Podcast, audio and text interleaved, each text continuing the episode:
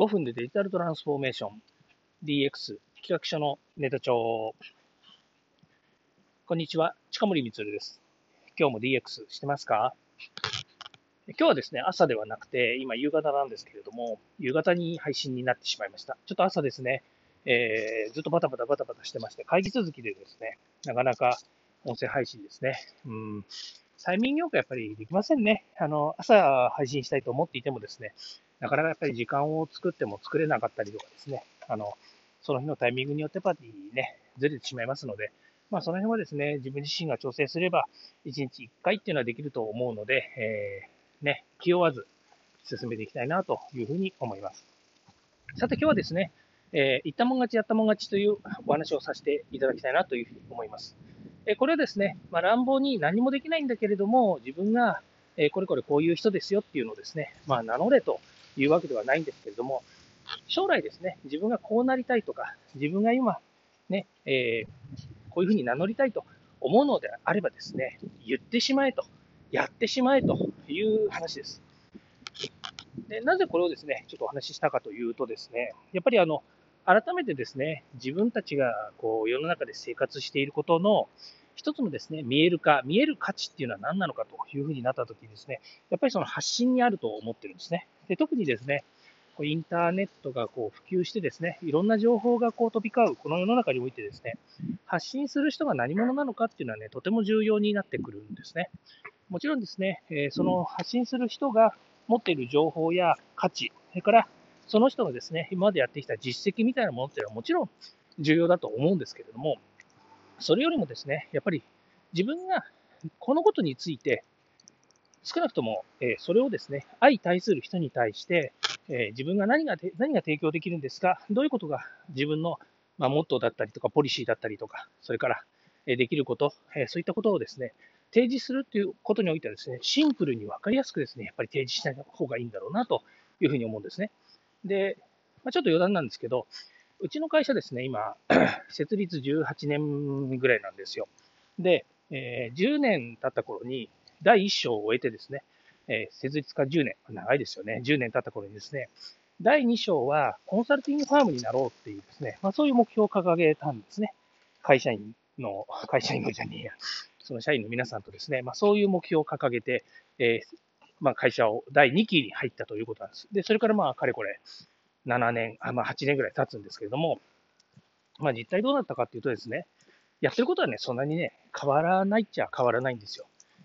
で、なんでかっていうと、うちはもともとですね、やっぱりこう、えー、そう、ある程度のスキルを持ってる人が集まった、えー、能力のも、能力をですね、ある程度結集した研修会社、えー、まあ、ある意味で言うと、研修コンサルをやる会社だったので、まあ、そういった意味ではですね、えコンサルファームなんて言わなくてもですね、やっぱりお客様の人材育成、それから人材採用から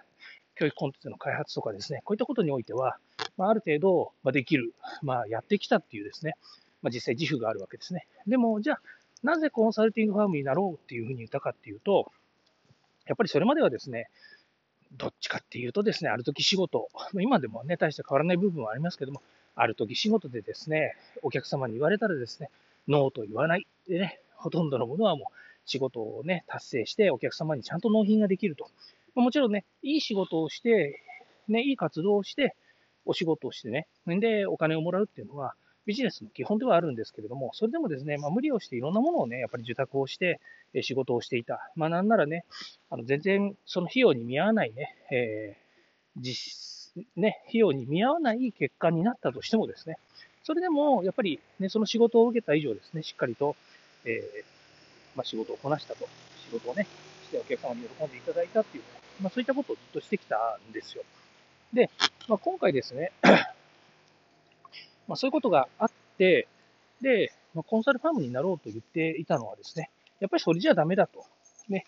こんな、あの、ある時仕事、ね、それから、えー、お客様の言いなりになるような仕事の仕方っていうのはちょっと改善していかなきゃいけないよね、というようなこともあって、まあ、一つね、えー、上のステージに行こうということで、じゃあコンサルティングファームになろうと。まあ、もちろんね、何をもってコンサルティングファームっていうのかとかね、コンサルティングファームとして何を達成するのかっていうのは、もちろんね、その時みんなで決めた話ではあるんですけれども、それでも名前からね、もう変えようと言って、で、えー、名刺にね、コンサルタントって名乗れるようになろうというふうになったわけですね。で、うちに入ったね、新入社員の人にもね、えー、名前をどうつけるのかというふうになるとですね、まあ、例えば、なんとかなんとか部、ね、えー、まあ、例えば営業部、営業課の課長みたいなね、そんな名前面白くなってしょうがないから、もういきなりね、コンサルタントっていうふうに名乗れということで、もうな、名刺からね、最初、コンサルタントっていう名前にしちゃうとかね、そういうことをしてるわけですね。まあ、結果的に言うとですね、やっぱり自分がそのコンサルタントに少しでも、なんていうかね、タイトルに、名前に負けないような自分になろうというですね、まあ、そういう気持ちを持ってですね、ことに当たることによって、例えばお客様もコンサルタントなんだから、こういう仕事できませんか？とかね、コンサルファームなんだから、こういったこともお手伝いしてもらえませんか？ということで、えー、信頼をもらう。もちろんね、実績がないとダメだから、実績だったりとか、結果はもちろん当たり前のことなんですけども、でもやっぱり見た目って大事だなというふうに感じましたね。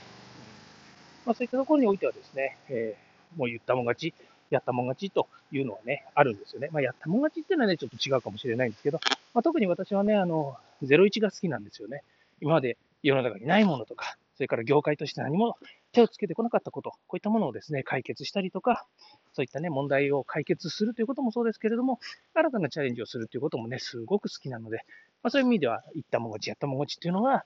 先行者利益、もしくはね、えー、早くやったことによってね、うん、そうですね、自分自身のモチベーションにもつながりますし、何が正解か、ね、えー、ゴールがあるわけじゃなくて、どうあったらいいのかっていうことをね、追求するっていうね、ワクワクとか楽しみっていうのは出てくるわけですね。はい。まあ、今日はですね、そんなことで、言ったもん勝ち、やったもん勝ちという話をしましたけども、ぜひですね、皆様も、えー、ね、えー、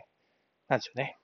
これまでの成果主義とかね、それから過去どうあったかとかね、相手はどうだったかとか、他の会社はどうだとかね、みんなはどうだとかとか、そんなことはどうでもよくてですね、えー、何もないけど、自分はこうしたい、ああしたいということで、えー、チャレンジとですね、それから将来に向けてのですね、形を作っていただきたいなというふうに思います。ね。